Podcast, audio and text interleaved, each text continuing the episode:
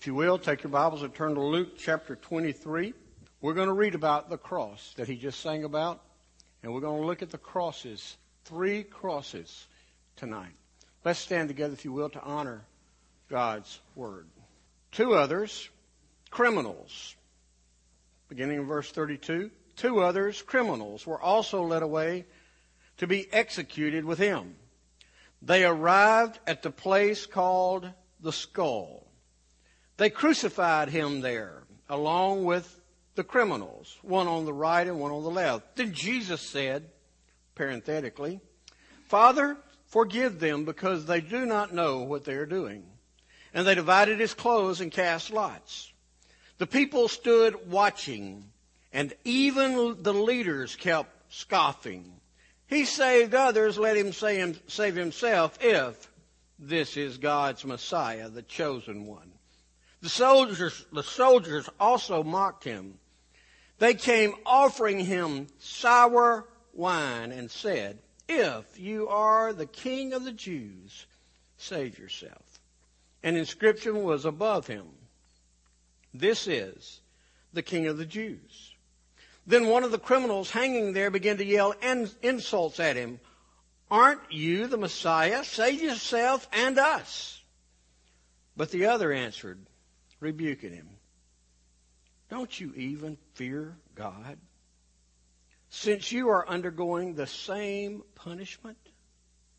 We are punished justly because we're getting back what we deserve for the things we did.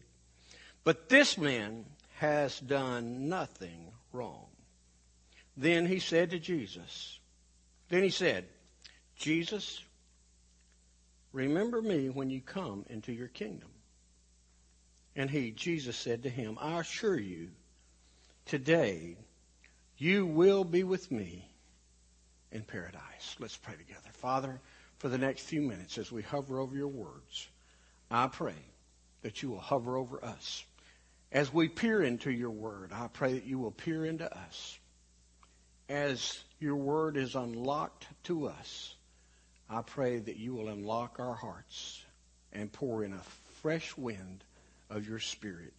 In your name, amen. Thank you. You may be seated. I want you to look at the screen with me, please. Looking at the hill that we call Golgotha. I want you to notice that there are three crosses there.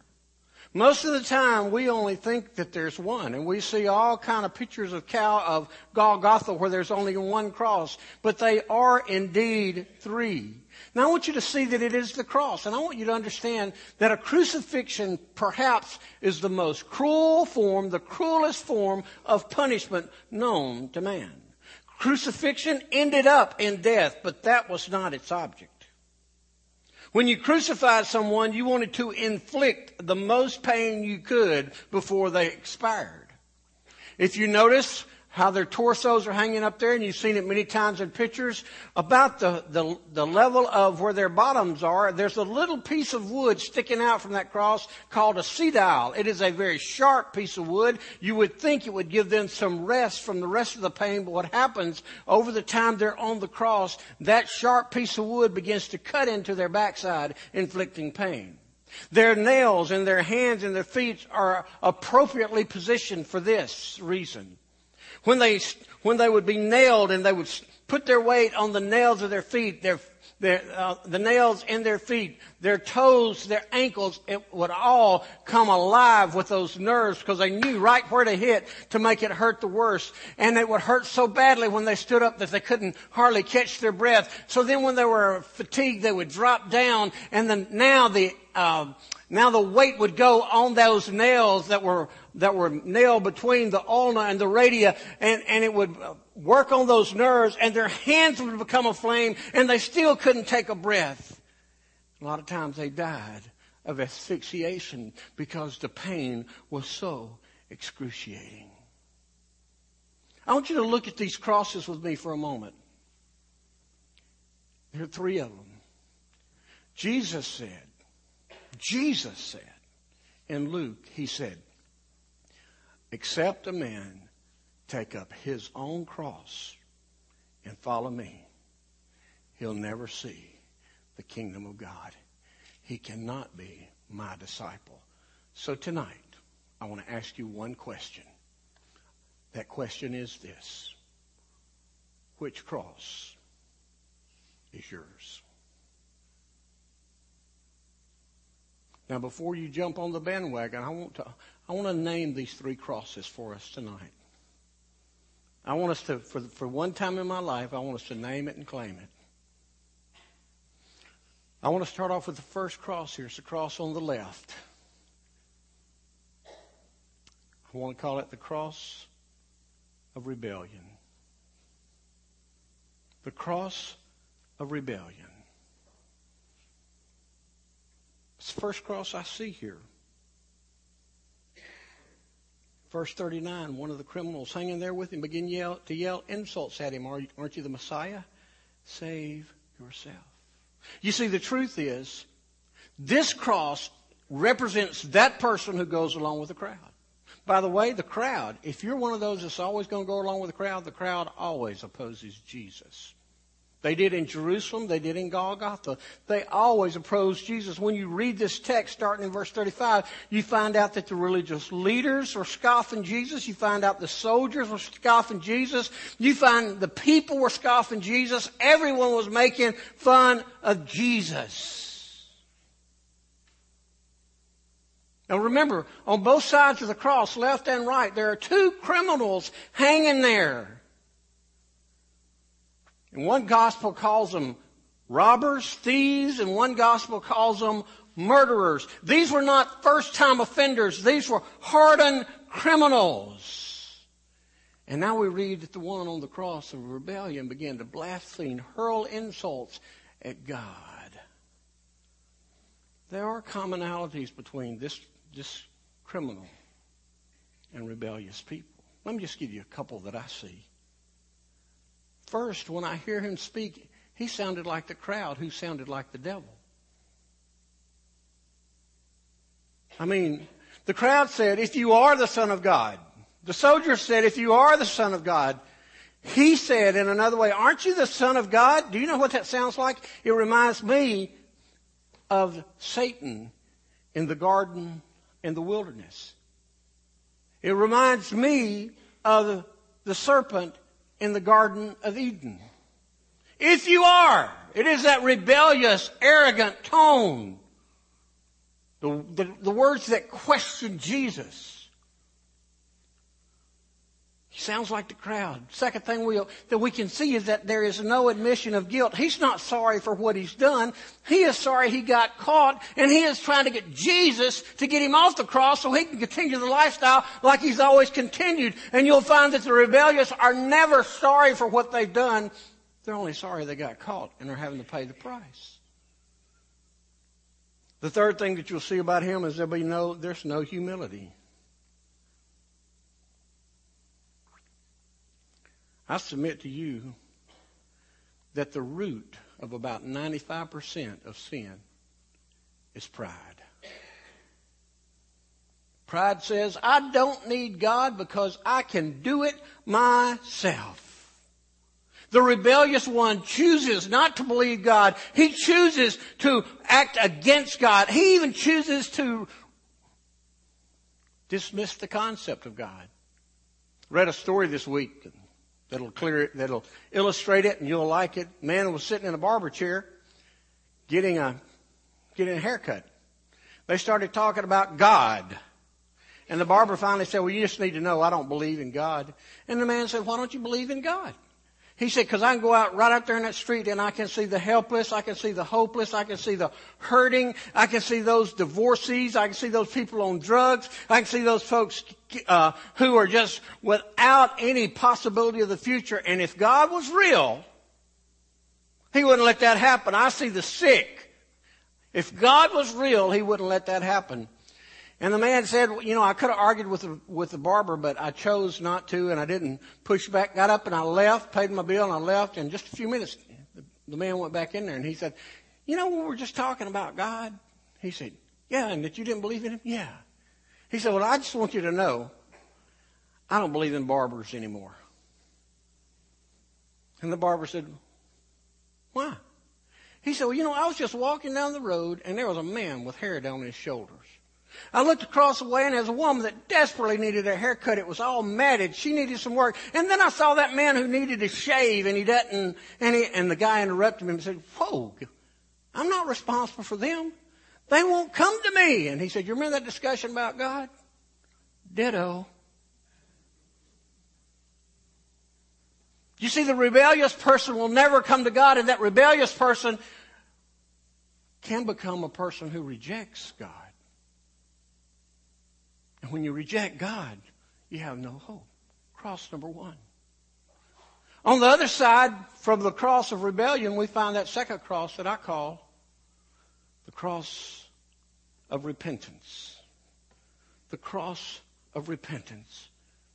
Now, people read this story and they have the wrong idea. They think that, that, you, that between, Jesus is between a bad guy and a good guy. They think this, this is a bad guy and this is a good guy.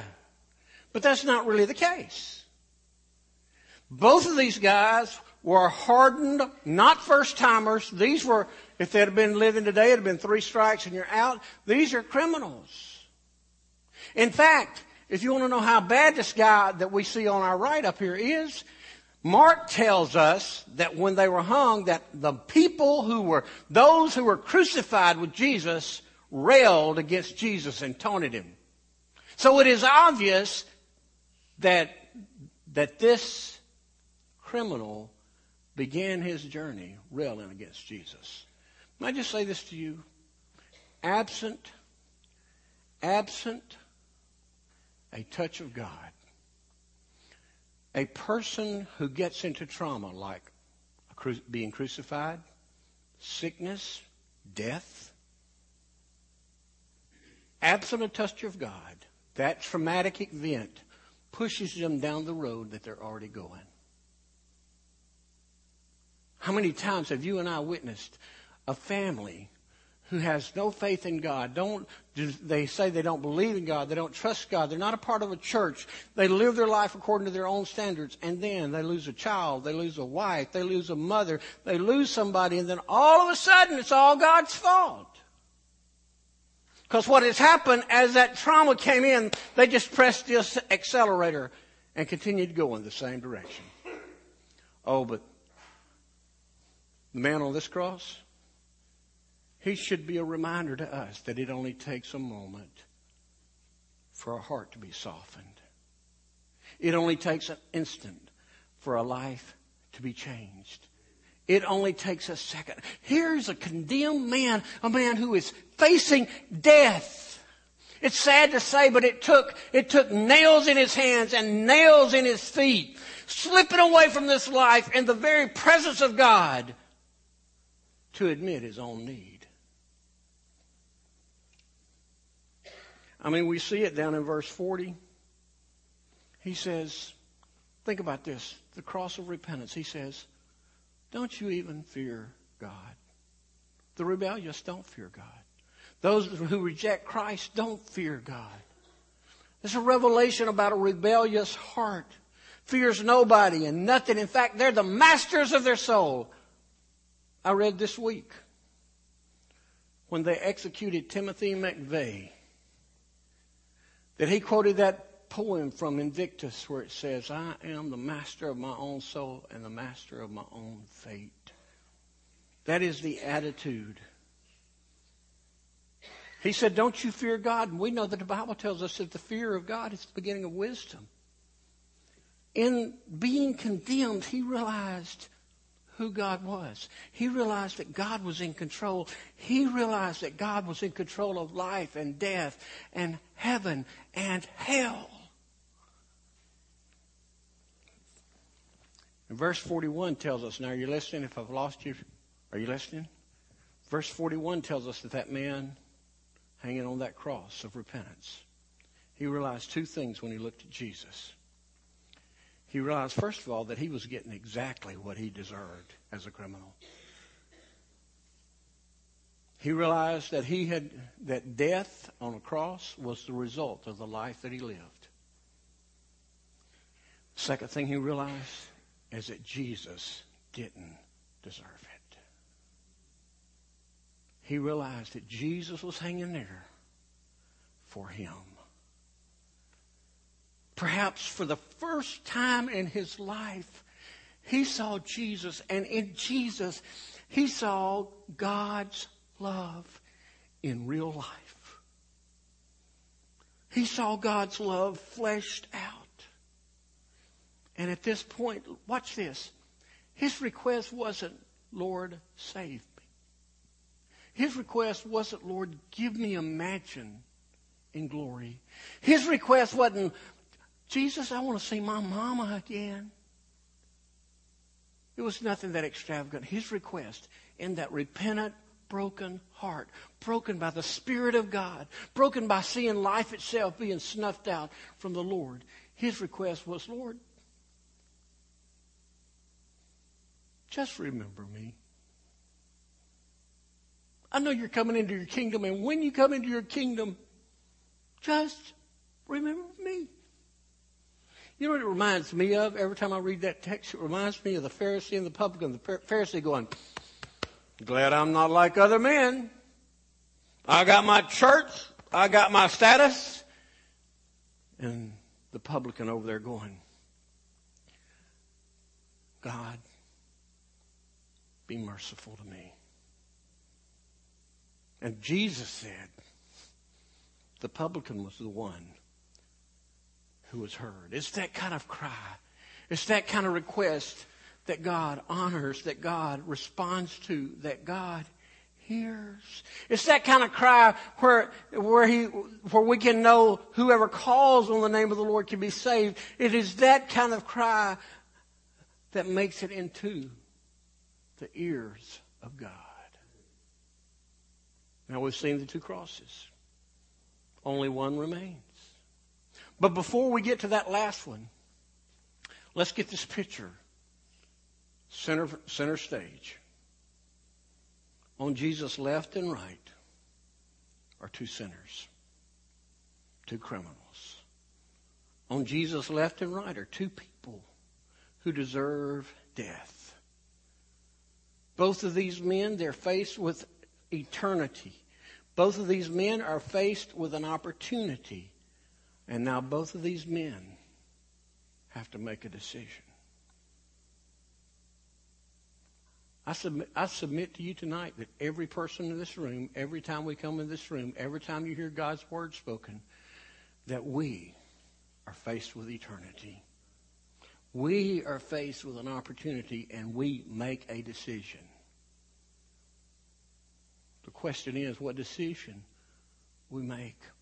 One man, the man on the left, turned to the crowd and sided with the crowd and wound up in hell. The other man turned to the cross of redemption, to the center of life, and based on the words of Jesus, found paradise. That brings us to the third cross. The one in the center, the one we're so familiar with, the one that we sing about, even the one that we can love. It is the cross, cross of redemption. On the cross in the center, hangs the only one who can forgive sin. Hangs the only one who can change a heart. Hangs the only one who can change a life. Hangs the only one who could pay for our sin. On the center cross hangs the one and only Son of God. He is the one sent by God to redeem us. You know what that redeeming means? It means to buy us back. It means to purchase us. It even means to, ready for this, release us. You see, the truth is, He came to buy us back from the marketplace of sin. He came to release us from the forces of hell for eternity. And He came. He came to set us free. The cross says that we can be free. We can be forgiven. Colossians says it this way. In him we have redemption through our uh, through his blood, And that gives us the forgiveness of our sin. The criminal who repented and he turned to Jesus understood that his only, only, one and only hope was found in Jesus. Jesus is in the business of taking lives that are worthless and make them worth something. He is in the business of taking lives that have no, have no hope and giving them hope. When the criminal said, Lord, remember me. Just remember me. Jesus said, Hey, buddy, not only am I going to remember you, but listen, today, not tomorrow, today, not next week, today, you'll be with me in paradise. Listen, what other religion, what other belief system, what other God in this world says, today you can be with me in paradise. And it is only because of the cross. But I want to warn you. Are you listening? It requires us to make a sincere, earnest, and genuine response to the call of God. God will do the work, He'll do the saving. But we have to respond. Three crosses cross of rebellion, cross of repentance, cross of redemption. Which one's yours? Repentance is not a one time event. I'm just telling you from personal experience. Repentance is not a one time event, it's a daily activity. Have you repented? Which cross is yours? Let's pray.